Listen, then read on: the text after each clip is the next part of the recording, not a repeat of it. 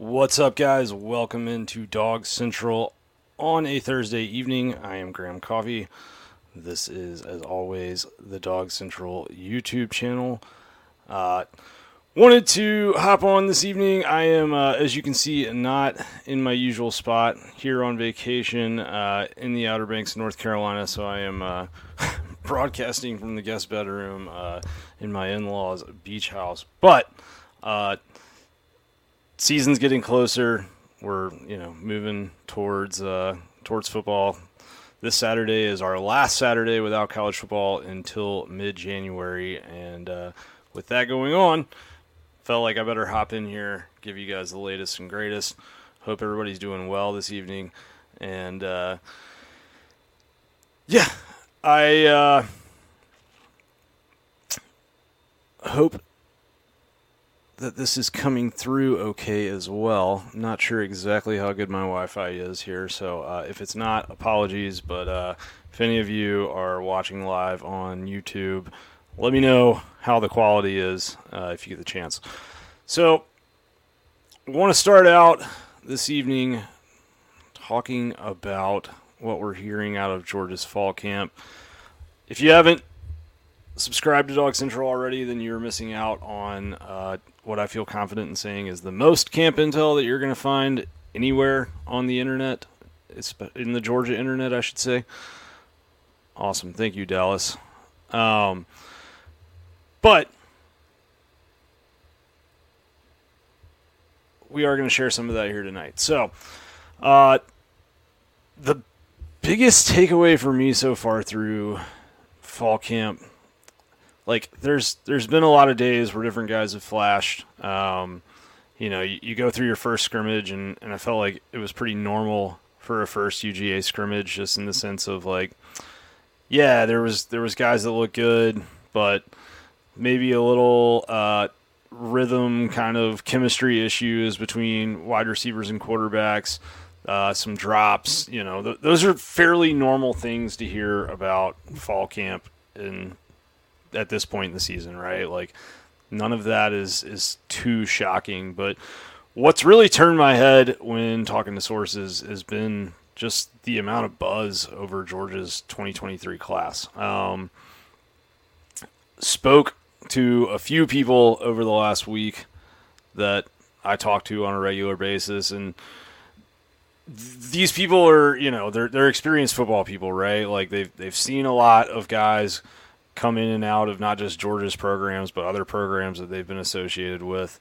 And so uh, I value their opinion because they have seen lots of players and they don't tend to get too high or too low about anything or, or overreact very much. Um, just the, the unanimous opinion, honestly, has been that UGA might have have its its its best class like in the Kirby Smart era in this group that they brought in for 2023. Um, this this set of edges that they have with Damon Wilson, Nazir Stackhouse, Gabe Harris. There's there's people in the program that already feel like they've got three first rounders in their 2023 edge group, which would be insane. You know, having having one out of uh, three edge signees would, would be fantastic. But Georgia really, really likes what they have with those guys. Uh, you know, da- Damon Wilson, freaky bend, freaky athleticism, excellent speed rusher.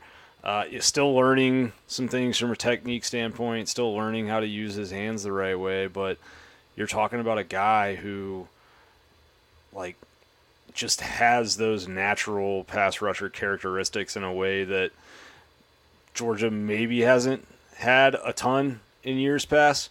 Um, they've had some very productive guys at that at that kind of jack linebacker position, like Azeez Ojulari, Nolan Smith. Like there's there's been some very big names to play there, but they haven't really had like that prototypical long, lengthy, explosive uh, kind of pass rush specialist. I shouldn't call Wilson a pass rush specialist because like I, I think he's physical enough and they, they feel confident that he's going to be able to play the run. But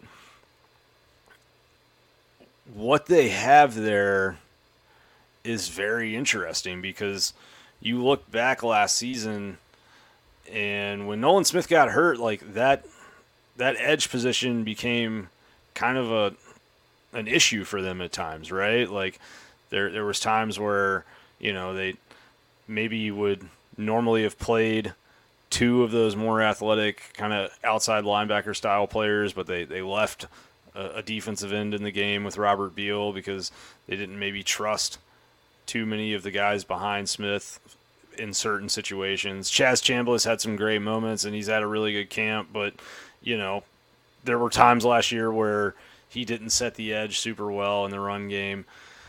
I think what's exciting for Georgia fans is, you know, if you've been waiting on that guy that's that's going to come in and, and really kind of be that, that sack specialist or, you know, that, that guy that you know if he lines out wide as a seven tech on third and 13 is, is almost always getting to the quarterback.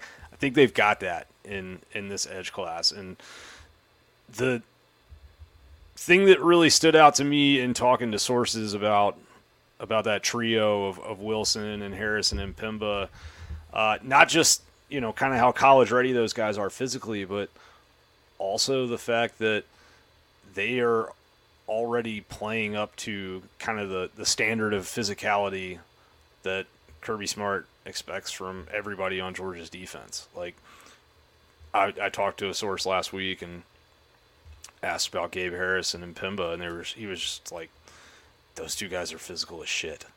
Like, they they are thumping. You know, they're they're not trying to do what younger uh, players who, who come in at that position often do, which is to you know try and shoot gaps and use their speed and athleticism to get around tackles like they did in high school. Like those guys are trying to go through offensive linemen on every play.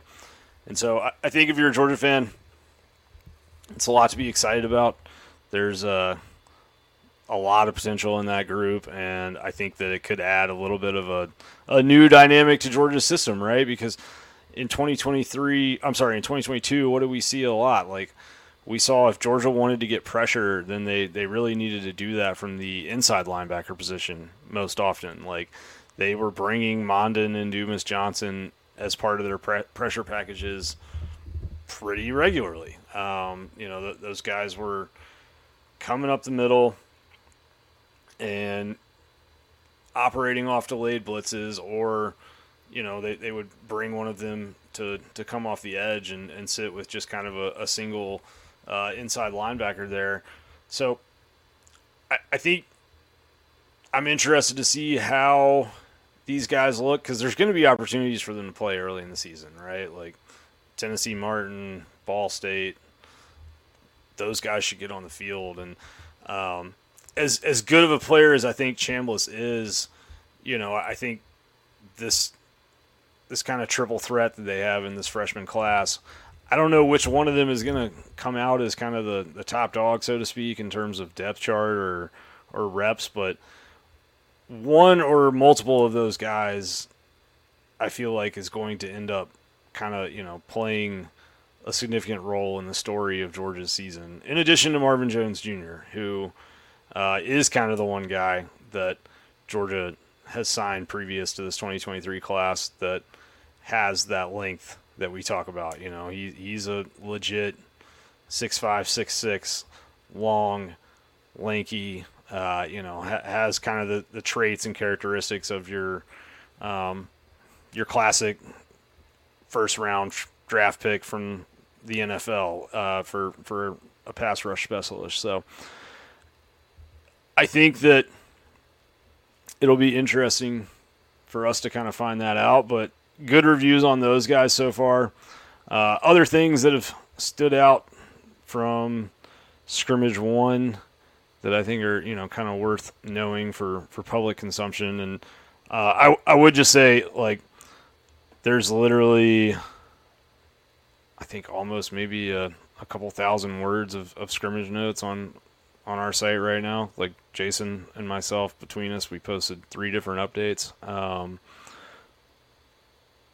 but the the interesting thing, even you know this early in camp, is that a lot of people feel like Gunnar Stockton is gonna win that that job for for being quarterback too. Uh, this is Carson Beck's team. I don't think there's a legitimate comp- competition happening for the starting quarterback job at Georgia right now. I think that was kind of put to bed back in the spring, but Stockton looks really really good. Um, you know he's he's come in and I think he's playing very well. I think he's you know doing things that some people might have not realized Gunnar Stockton could do. Um, I think there was questions from some people about his arm strength. I think there, you know, there was, was questions about uh, his ability to just kind of pick up all the nuances of college offense. And going back to early last season, you know, I, I think a lot about one of our sources saying that, you know, Beck other than Brock Bowers, was was the guy on 2022 Georgia who spent the most time in the film room, spent the most time working on his game, you know, doing all the little things, preparing like like a starter, even as a, a true freshman who was was not going to see the field and, and knew he wasn't going to see the field. So uh, I think some of that preparation for Gunnar Stockton is starting to pay off in a major way. And you're talking about a kid who – is really starting to kind of flourish and come into his own and making some tight window throws that he wasn't making uh, this time last year or even back in spring practice and making probably most importantly the right decisions with the football in terms of where to go with it. That's not to say he hasn't had turnovers in practice and you know hasn't had bad moments, but the growth curve for him, you know, it's it's it's kind of starting to hit that little exponential spot where uh, it's really accelerating and, and, he's improving almost by the day. It sounds like, and I, I think that's you know something uh, something to watch because Brock Vandagriff he didn't leave this this offseason, right? There was a lot of people that thought he, he might transfer after spring. He decided to stick it out. Some people have speculated that might be because you know he, he can't transfer within the SEC right now, but um, through almost what half of spring practice or of fall practice, a little more than half of fall practice, like people feel like Gunnar Stockton has been the more consistent guy. So um, why does that matter? Because look, I mean, in 2017, we spent all preseason expecting Jacob Eason to be the guy for Georgia, and then then he got hurt, right? Like like injuries happen, and even if it's something as maybe you know simple as Carson Beck gets dinged up on a a play and has to come out for a third down in a big game, and Kirby Smart doesn't want to waste a timeout because you know it's it's not going to be worth it at that point in the game, or maybe maybe you have a situation where you know Beck has a, a, minor injury and and you know can't play for a week or two. Like you want to trust your backup quarterback, and you also want to trust that your backup quarterback is preparing like a starter. And I think that everyone in that building trusts that Gunnar Stockton, if he gets his number called in any situation, whether that's with the second string or the third string, or you know as a as a starter in an SEC game somewhere down the road, like that kid is always prepared. It sounds like, uh, you know, he he is a student of the game and and he's ready and he's worked very very hard to understand what Georgia wants to do and how to protect the football. And I think they're going to trust him to do that if if they need to. So. Um, yeah, Greg says Gunnar has the arm strength. I watched him as a kid. Go Wildcats, go Dogs. All right, yeah, we got a little Raven, Raven in the house tonight. Thanks for chiming in, Greg. Um, another piece of significant news this week: uh, Lawson Luckie's injury. It's been pretty well reported on. Uh, you know, we've reported on it at DawgsCentral. Um, underwent a surgery yesterday, and uh, we're we're hearing two to four weeks right now for him. Obviously, a lot of that's going to depend on how he rehabs, you know what what it's like for him when he starts to put weight, not just on that ankle, but when he tries to change directions on that ankle. Can he, you know, handle the stress of uh, being an inline blocker on that ankle? You know, there, there's a lot of questions that will have to be answered, but you know, I, I think the timeline that I'm hearing right now makes me hopeful that you'll see Lawson Luckie at some point this season, and I think it's important that you do. I, I don't think Georgia needs Lawson Luckie to roll through the first couple months of the season, but I think there could be a time where they do need him at some point this season because he's a player that they loved this spring, and you know Kirby Smart talked about Luckie in a way that you rarely hear him talk about a freshman, um, and it's because he's he's earned it. He's a tough kid, and I think if you look at kind of the composition of Georgia's tight end room now, uh, Delp has put on some weight this offseason. Uh, sounds like he's having a good camp. I think he's improved his blocking, but um, after Bowers, I think Luckie was kind of the most natural blocker that Georgia had in that tight end room, and Pearce Spurlin is a big kid, you know, six five, six six. Um, he's got the size to be a good blocker, but he spent his high school career playing wide receiver. So, you know, this is all a learning experience for him right now to try and understand how that's going to work and where he's going to be. And, um, yeah, like, I, I think it's just not going to allow Georgia to run as many of those 12 and 13 personnel sets as they might like to if if they're without Luckie because a lot of the reason we saw them run those sets in the past was in, it, involved getting numbers advantages in the run game uh, from from a blocking standpoint, and so probably won't make see, make sense to put him out there uh, otherwise. B2B Visor says, uh, "Wake me up when talking season's over." I know, man. I feel you. I am. I'm I'm tired of not having football to digest. But I guess you know the ne- next closest thing is having some some scrimmage intel to chew on a little bit. Um,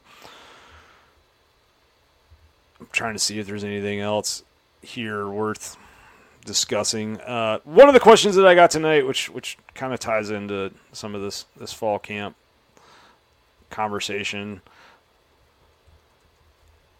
what position group would potentially derail Georgia's chances for a three-peat if I had to pick one? Um, I think right now, you know, you, you go across the board, you you trust everything up the middle on defense. Um, I think the boundary corners, Lassiter's getting back into to form. He's he's back, you know, practicing. I, I wouldn't say he's maybe hundred percent yet, but he'll be there soon. Um, so you go over to the offensive side of the ball.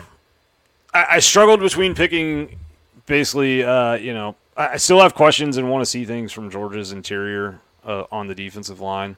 Uh, I think the offensive line is probably the the most known commodity on the entire team, but uh, the running back room people say that running backs don't matter or that they're you know kind of replaceable or whatever in, in modern football.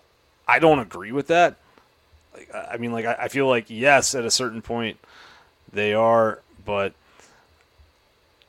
i i think that you you go through and look at some of the running backs that georgia's had in years past and georgia has had difference makers at running back like not even talking about the Nick Chubbs and the Sony Michels. Obviously, those guys were difference makers, but even on last year's team, Kenny McIntosh is one of only three SEC players this century to have, uh, I believe, 500 plus yards receiving, 800 plus yards rushing, and 10 plus touchdowns in a season. And the other two were Percy Harvin and Dexter McCluster. Like, that is, from a schematic standpoint, as an offensive coordinator, having a guy in the backfield – who can do what Kenny McIntosh could do as a receiver, really, really dangerous. Like very, very outstanding, honestly, to, to have because it just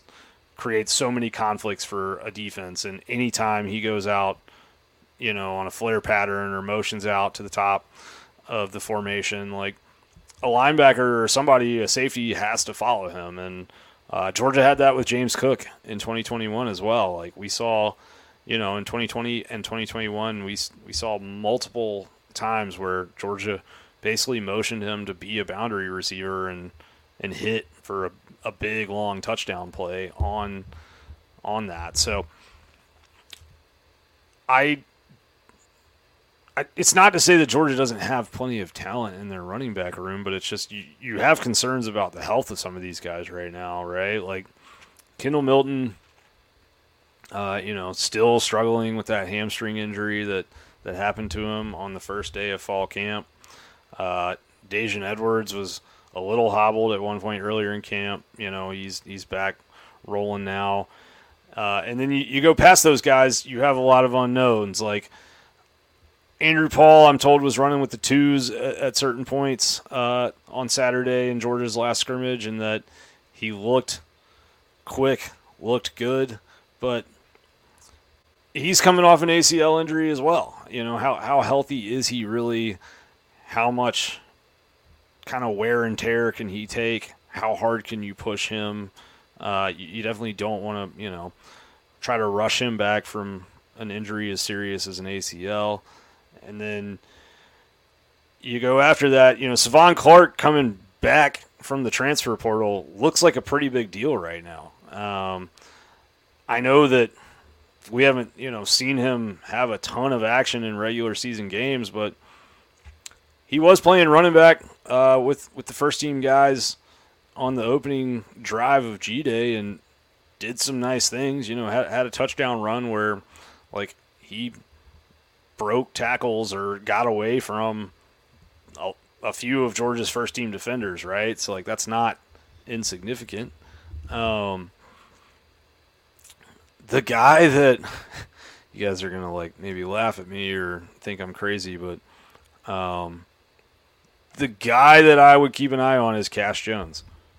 And that's not, you know, totally speculative. Like, he was also running with the second team in scrimmage on Saturday, and, and he's extremely fast and extremely shifty. And uh, I think, yeah, Edward in the comments here says it really well. Um, or I'm sorry, uh, Greg in the comments. Cash might be the best receiver out of the backfield right now. You know, after Daijun Edwards, it's just kind of I think a a very open competition and a very fluid situation in terms of who's going to see carries and uh, you know who, who's going to see uh, targets in that running back room. And, and Georgia doesn't they don't have to target their running backs as receivers early in the season. Like it's not something they need to do, but um, it was a very fundamental part of this offense in 2021, and I think it, it could be an important piece for them as they, they get further on down the road. So uh, we'll we'll see how it goes. Uh, last thing I want to talk about from a position battle standpoint, um, that would be the battle for that second cornerback job. And um, you look at playing boundary corner in Kirby Smart's defense. What do you got to be able to do? You got to be able to do a lot of things, right? You got to you got to be athletic enough, obviously, to stick with wide receivers. You got to be good enough with your hands to play press coverage and stay on people's hips. Uh, but I think the most important quality that you have to have to play anywhere in Kirby Smart's defense, and particularly anywhere in his secondary, is you got to be able to tackle. Um, that's been a three man race for as long as we've been talking about the 2023 depth chart, right? Like ever since that 2022 season ended, we've known that Daylen Everett and Nyland Green were going to be part of the battle to be the second cornerback. And then over the spring, it felt like Julian Humphrey kind of threw his hat into the ring. And that's a kid who, at one point, I, I'm not sure many people thought he would still be at Georgia at this time. You know, when when he came in, uh, maybe wasn't a natural fit right off the bat for Georgia's kind of culture and, and the Georgia way. And it's not to say he was a a behavioral problem or anything like that, but just uh, the athletes and the coaches in that building they pride themselves on intensity and you know really really really working extremely hard they they pride themselves on physicality and you know no nonsense kind of behavior. And, and Humphrey I think is a little more naturally a, a free spirit. Uh, he's also you know stepping on campus as a kid right? These guys are kids when they show up at Georgia.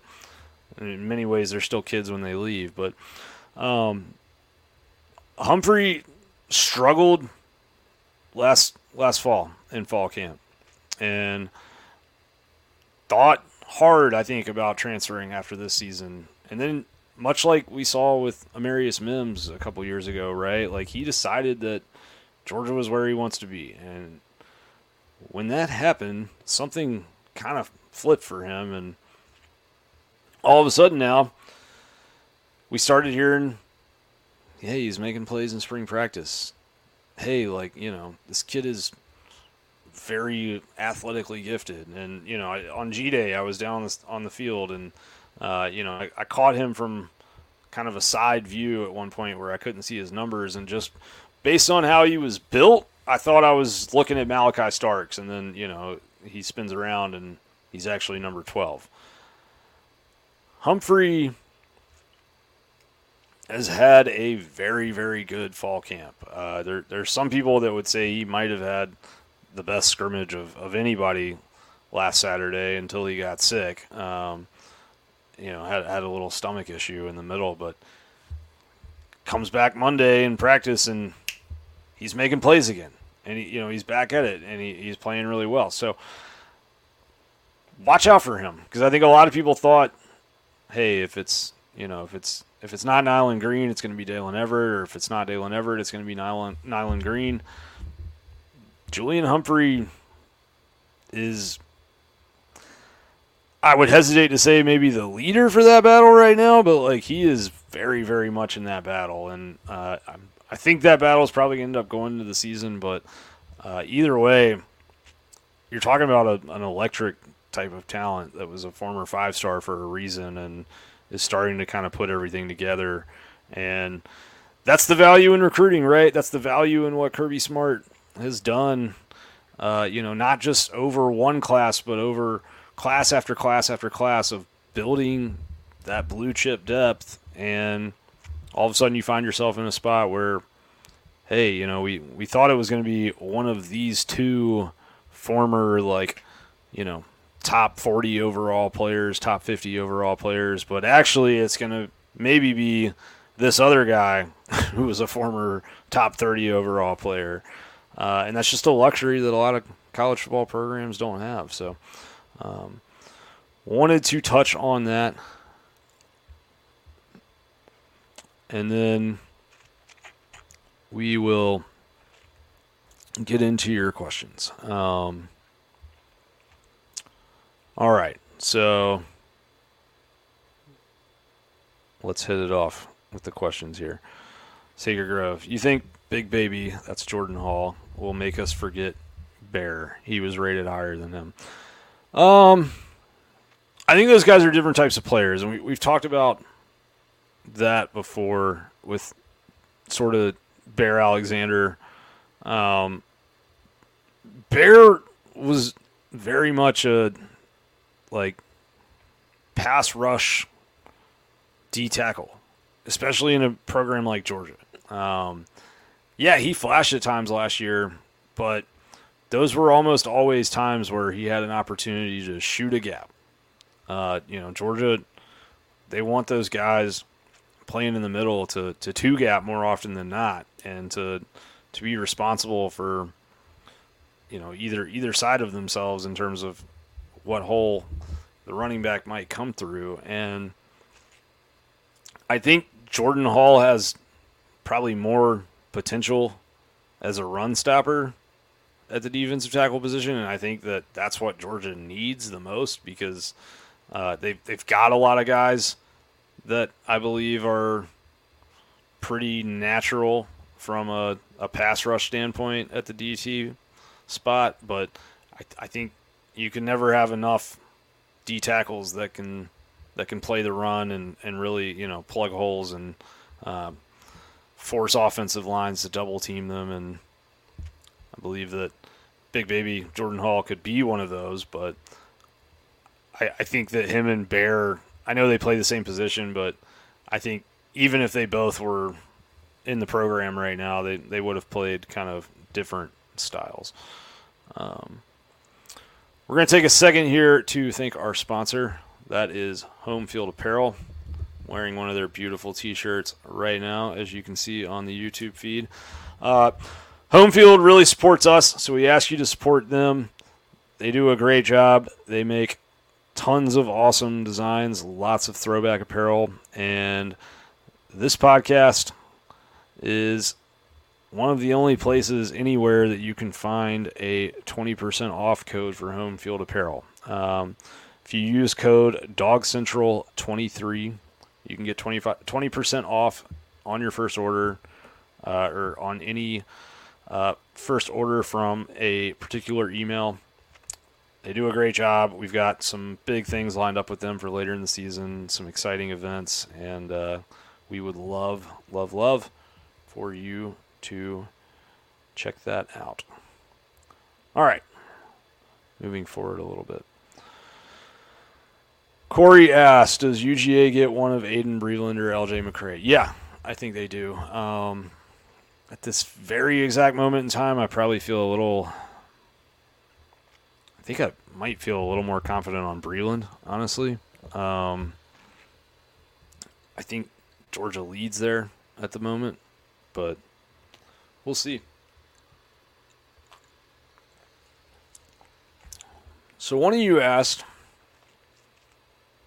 Edward, what's the biggest influence currently on nailing down recruits for 2024?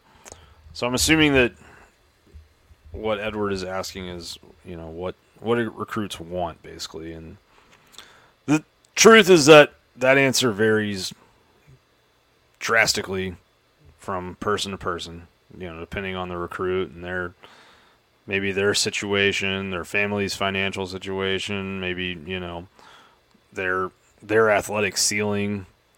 Um, there's some kids that can afford to delay gratification so to speak and you know, try to try to really capture the big money when they become a first round draft pick, and they they can see that vision of I'm going to come into a program and I'm going to, you know, I might sit for a year, year and a half, two years, and and then you know start for a year or two, and then go to the NFL. But by the time I get to that process, this group of coaches, this group of nutritionists and strength coaches they are going to help me get to my athletic peak, and because of them, I am going to uh, I'm going to be a first round pick, or you know I'm going to be a second round pick, and when I do that, I'm going to make millions of dollars.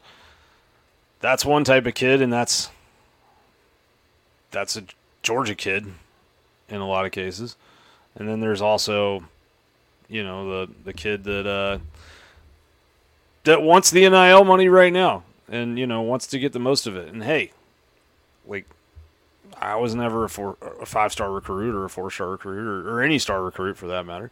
Um, I don't blame anybody for cashing in when you get a chance to cash in because there are so many unknowns in life and, and kids get injured and things happen. But um, yeah, I, I think there's programs that are willing to basically, you know, put out large, large NIL numbers that that schools like Georgia just aren't. And so you you know, you're seeing you're seeing Georgia lose out on on some kids that I think if all things were equal, if it was three or four or five years ago, they end up at Georgia. But uh, today, you know, there's there's just different values. And the frustrating thing for a staff like Georgia's is like you spend all this time recruiting a kid and building a relationship and uh, you have the track record to sell them on in terms of putting kids in the NFL at their position. And you can point to all the, the career earnings of all those players that you developed at their position.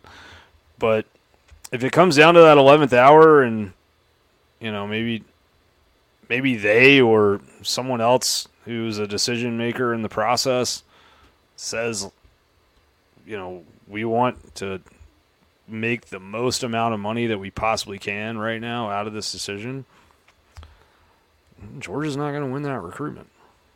They're just not, you know, and that's just how it is. Um, so that's that's where things are now. But I know that's not maybe the most exciting thing. And that's actually brings me to something I wanted to talk about, which is uh, I've been working on the next entry for the, the 23 for 23 season, uh, series that, that we've been doing on DawgsCentral, which is kind of a, a series of long form reporting on different UGA football figures uh, who I think are the most significant to Georgia's program and machine and, and their chances to hit a three-peat. With Carson Beck, you're talking about a really, really rare story, uh, especially for the NIL thing. You know, like in this day and age of NIL, Carson Beck hit the portal. He probably, you know, could have solicited some some good offers, right? Like he probably uh, would have had a decent market value out there. There's there's not a ton of six four strong arm quarterbacks with quick releases that have you know learned under Todd Monken for multiple seasons available every year, and it's very very normal for quarterbacks to do this. I, I believe the number is sixty two percent of starting quarterbacks in the Power Five this year will have transferred at least once in their career if we're going off projected starters for 2023. So it's kind of interesting to sit back and, you know, ask yourself, why did Carson Beck stay? And I remember after the Vanderbilt game last year, I was going through you know post game interviews with, with different players, and uh, we we got Stetson, and we were asking him questions, and reporters were asking him, you know, what was it like seeing this player out there making plays, or you know, kind of asking different questions about uh, some of the the reserve players, and someone was like, well, you know, what what about Carson? And he was just kind of looked and he was like, yeah, I mean Carson he's been doing this a long time now. Like there, there was some players where you could tell, like you you looked at the young guys or you know kind of were like, oh, it's great to see that that guy out there learning and uh, getting an opportunity. But with Beck, Stetson was just like, yeah, we're we're equals pretty much at this point, right? Like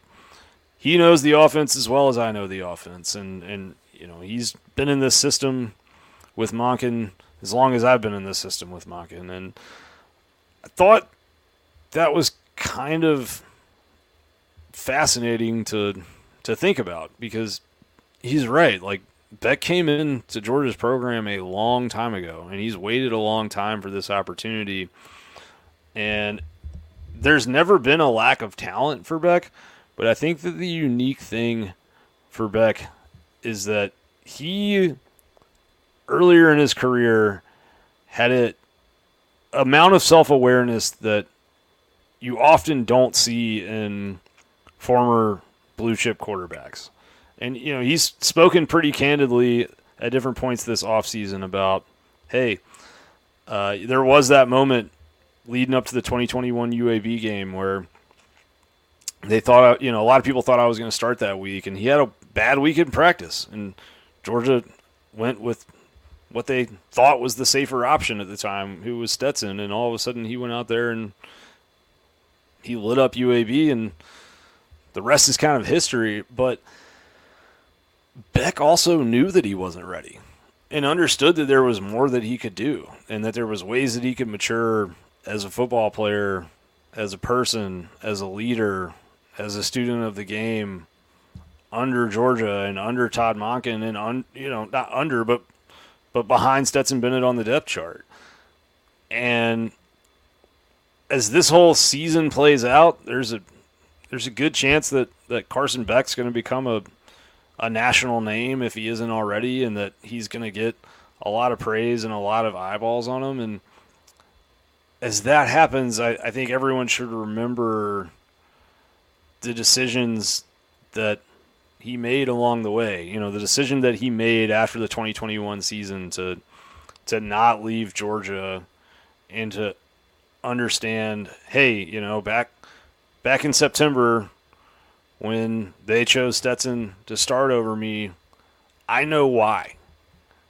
And not only do I know why, but it, I agree with it and I'm going to fix it and I'm going to challenge myself to to be accountable for those things and I think he did a very good job as a, a backup last year and, and you know prepared to play and, and did things really really well. But that was always Stetson's team in 2022, and the moment that that season ended, it was just like a flip, a switch flip for him, and all of a sudden, you know, I, I think he pushed things to an even higher level. Not to say that he wasn't working hard before, but he worked harder than he ever had, and I think he understands the moment and that he waited for the moment.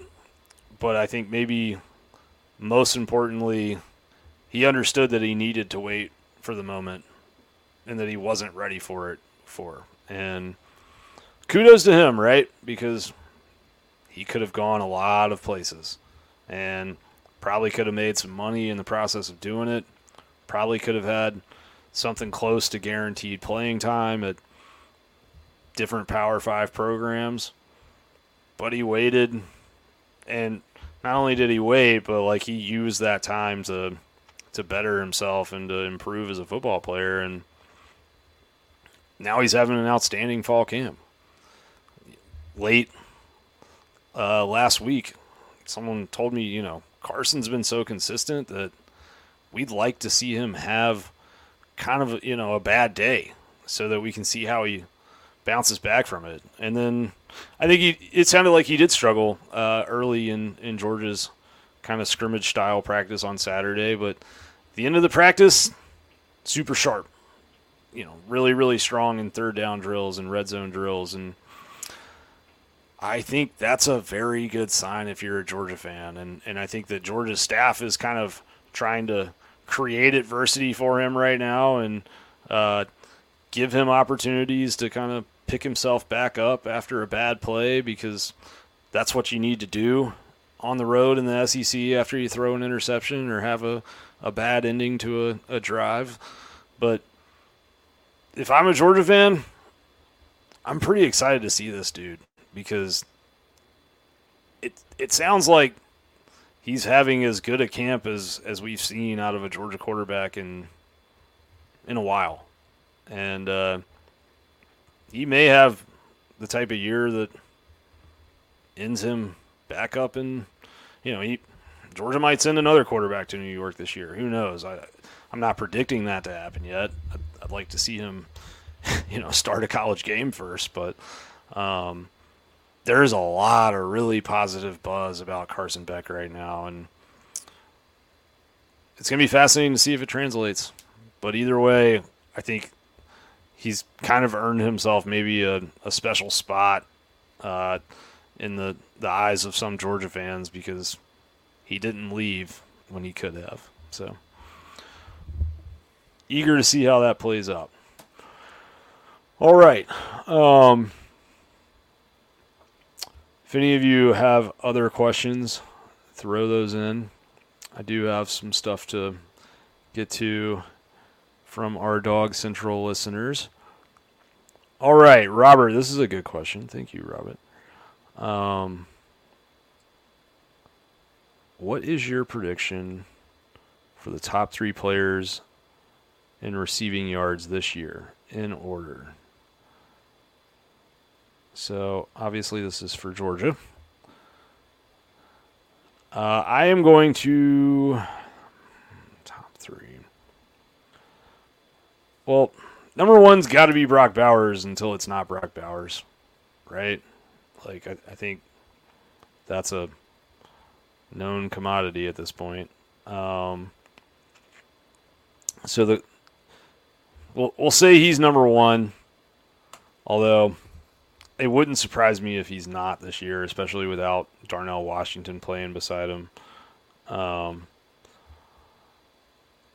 I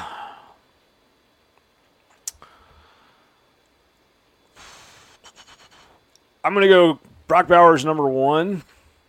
No, you know what? I'm not. I'm gonna go Dominic Lovett number one. I think in Lovett, Georgia has a guy who's a, a true separator, and I think because he has Brock Bowers next to him and Ladd McConkey next to him, and you know all these different studs that he's he's going to have a pretty special season for UGA in, in 2023. So I'm going to go number one, Dominic Lovett. Number two, Brock Bowers. And I'm still going to say Ladd McConkey at number three.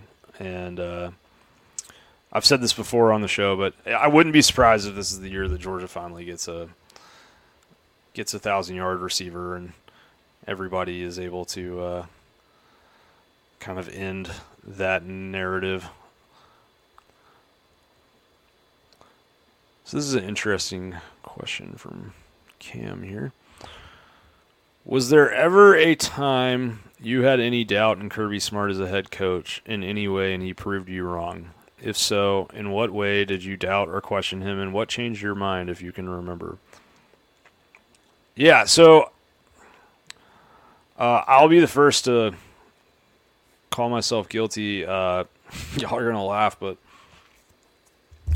back in 2017, or I should say late 2016, I was not a member of the media or anything like that at that point in time. I was just a dude that followed Georgia football, but uh, I didn't want Georgia to hire Kirby Smart just because of the track record of every other Nick Saban assistant who had been hired in the SEC, and that you know those track records were poor, right? So I wasn't really into the idea. Um, I wanted like Tom Herman or somebody that would come in with a like a a good offensive track record. Um, I probably would say that I the moment that I got rid of any Kirby Smart doubt was uh, the 2017 game in Knoxville. I went to that game in Neyland Stadium with my dad. You'll recall that the score was 41 to nothing, but morning of that game, I picked my dad up at the Knoxville airport. I was living in Asheville, North Carolina at the time, and I I drove over from Asheville to Knoxville, and uh, we were staying out at the the airport hotel there in Knox Vegas, and grab him off the curb, drive 300 yards down to the hotel, and we're turning in the parking lot, and there's a, couple big charter buses out there, and a bunch of Georgia players are kind of standing around outside, and one of those was uh, Jake Fromm, who was about to start, you know, his his first SEC road game. Obviously, he'd already won a road game as a starter at Notre Dame, but Fromm was uh, out there and he just looked cool as a cucumber, super relaxed and not nervous. And I remember walking inside the building and uh, you know passing a bunch of other Georgia players and Nick Chubb came walking by. You'll recall that in 2015, Nick Chubb had torn his ACL in a terrible, horrible, gruesome injury uh, in that same stadium up there in, in Knoxville. And a lot of people thought he might not ever play football again. It was that bad. And I thought to myself, I wonder how he feels today. Come to find out later that the night before that game, Chubb had gotten up and spoken about spoken about the day he injured that knee and the, the road that he had traveled to get back and the, the recovery and the you know before the recovery the the time sitting there wondering if he'd ever play football again. And at that point I think that game was over. Georgia was going to win that game come hell or high water. But I'll never forget walking past him because he just had this thousand yard stare and he already had big beads of sweat on his forehead, and he was he was ready to go play football. You know, he was locked in. But my entire life, most of my life, I watched Tennessee beat Georgia. And my childhood was filled with a 13 year drought where Tennessee had, had beaten Georgia, I believe, nine straight games going back to 1988. Um, I was born in 1989, right? So like, I remember being a young Georgia fan, being thinking like Georgia's literally never beaten these guys in my entire life. Uh, in 2000, I was at the you know the game where the goalpost came down, where that Quincy Carter led UGA team finally broke that streak.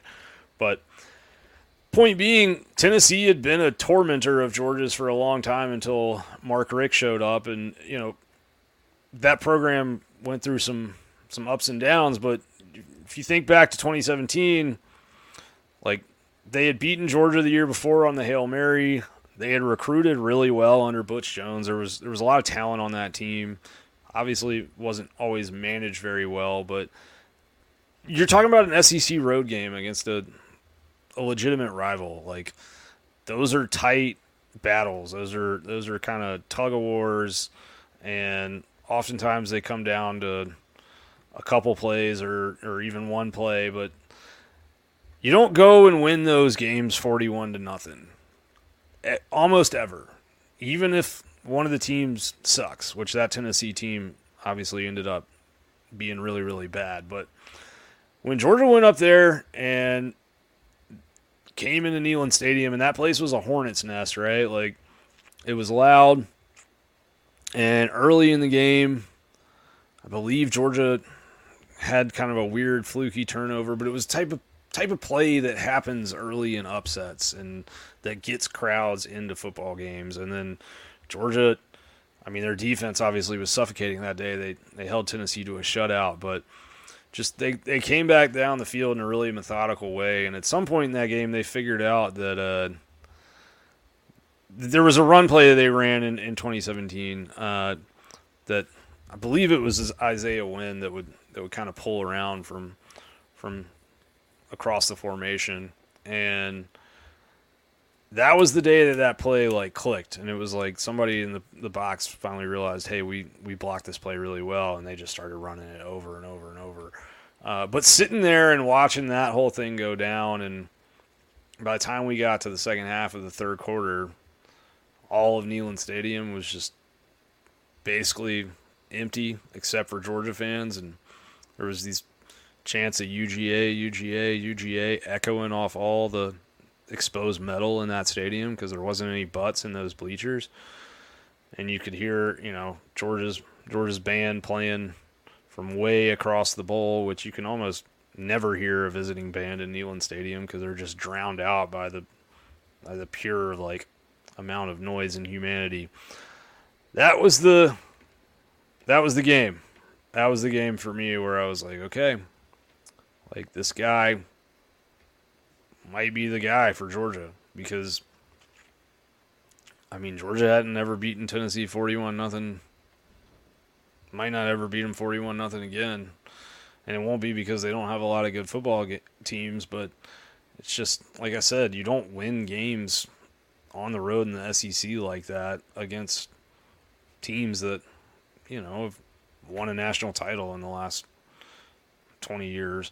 So that was when uh, the doubts kind of were answered for me. There was, like with any coach, there were, like I never really thought the 2018 all the controversy around Fromm and Fields and all that. I always thought that every time we saw Fields, it was clear why he wasn't the starter.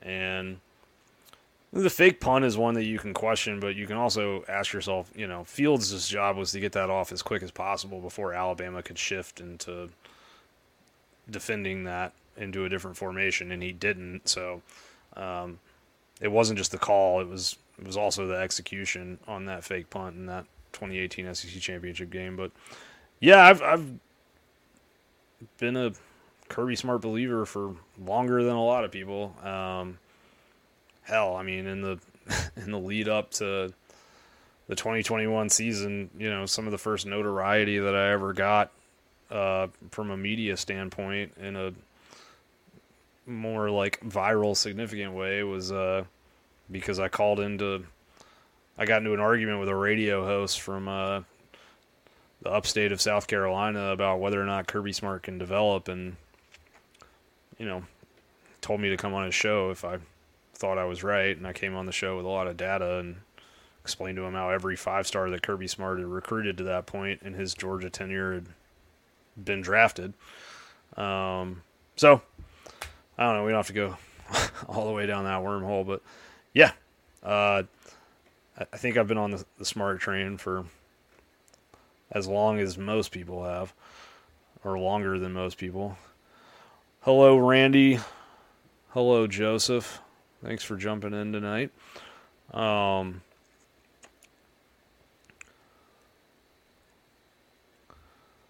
question here about Carson Beck. Are people underestimating his mobility? Uh, yeah, I think they might be.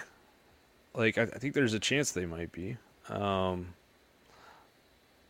I don't think he's he's not mobile in a Stetson way but I do think he is more more fast. I shouldn't more fast. I sound like an idiot. I think he's faster than a lot of people realize. Um, I, I think Beck has some legitimate straight line speed, and what he really has from a quarterback standpoint is is what I would refer to as functional mobility.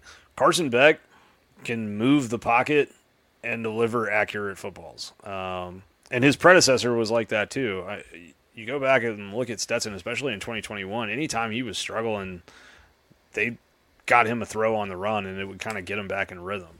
I don't think Carson Beck is like that in the sense where he's more comfortable maybe with his his feet moving under him, delivering the football accurately, but he can he can roll right and deliver some dimes. Uh, go look at that Vanderbilt throw that I posted on Twitter earlier today. Like he, he's a better runner than people realize.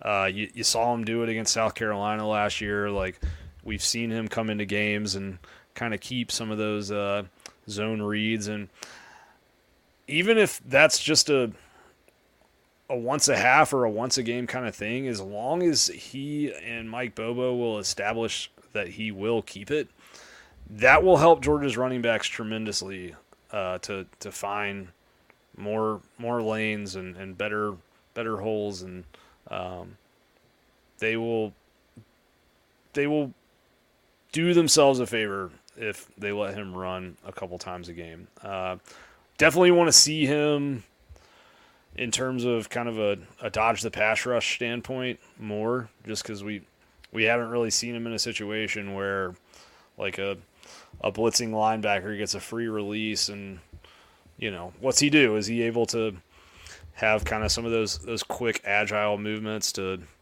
to dodge one of those guys and and then get out of the pocket enough to throw the ball out of bounds without getting an intentional grounding penalty? I don't know. But if you can do that that will be big for Georgia this year as well. So it's a good question. It's something to definitely watch early in the season. Um, okay, so Hunter wants to know about wide receiver depth. He asks, sorry, the way this is worded confuses me a little bit. Um, What if Ladd McConkey and Dominic Lovett both went down? Who would come in and play in their place? Uh, and he's basically saying he feels like Georgia has great depth at the X receiver spot. Uh, but if McConkey and Lovett went down, would Georgia be in trouble? So I guess a couple things I would say to start. Um, I think Lovett and McConkey might be pretty interchangeable pieces this year in the sense that uh, I expect both of them to play at the Z position, and I expect both of them to, to take snaps in the slot. So, um, you know, if if one got hurt, then you can kind of flip flop them around. I think Georgia's got tons of guys on their roster that can that can do things at Z. Um, Arian Smith has has played more snaps at Z than anywhere else in his career. Uh, people think he's a slot receiver, but he's been a Z receiver to this point. I think we'll see him more in the slot this season. Uh, but he's a Z. Um, Yazeed Haynes, another guy that has been playing there. Uh, you know, Anthony Evans kind of could go back and forth between there and the slot. Um, Dillon Bell has the skill set to move over there. You'd like to, to keep him. I think he's more natural at X, but uh, he's a very good route runner and he has very good feet and very quick feet. So I, I think he can run the tree of of what they, they want their, their Z's to do. I might argue that Georgia has better depth at, at that kind of Z position than they do at the X position. I know that they got Rosemy at the X, and Rara Thomas, obviously, he's an X receiver. He's a true X receiver.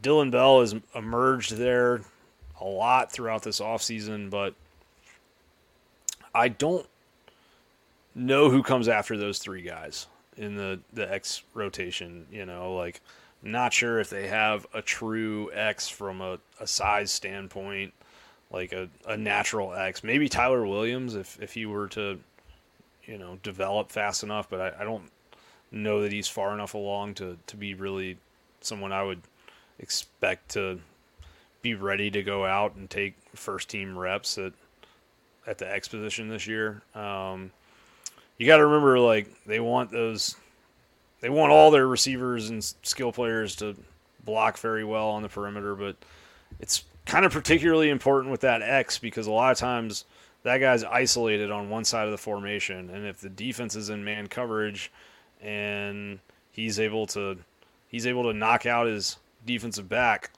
that that's across from him, the X receiver that is, then all of a sudden whoever has the ball in their hands, like they might have a one-on-one opportunity with the safety and that could be the only thing that's between them and a touchdown, right?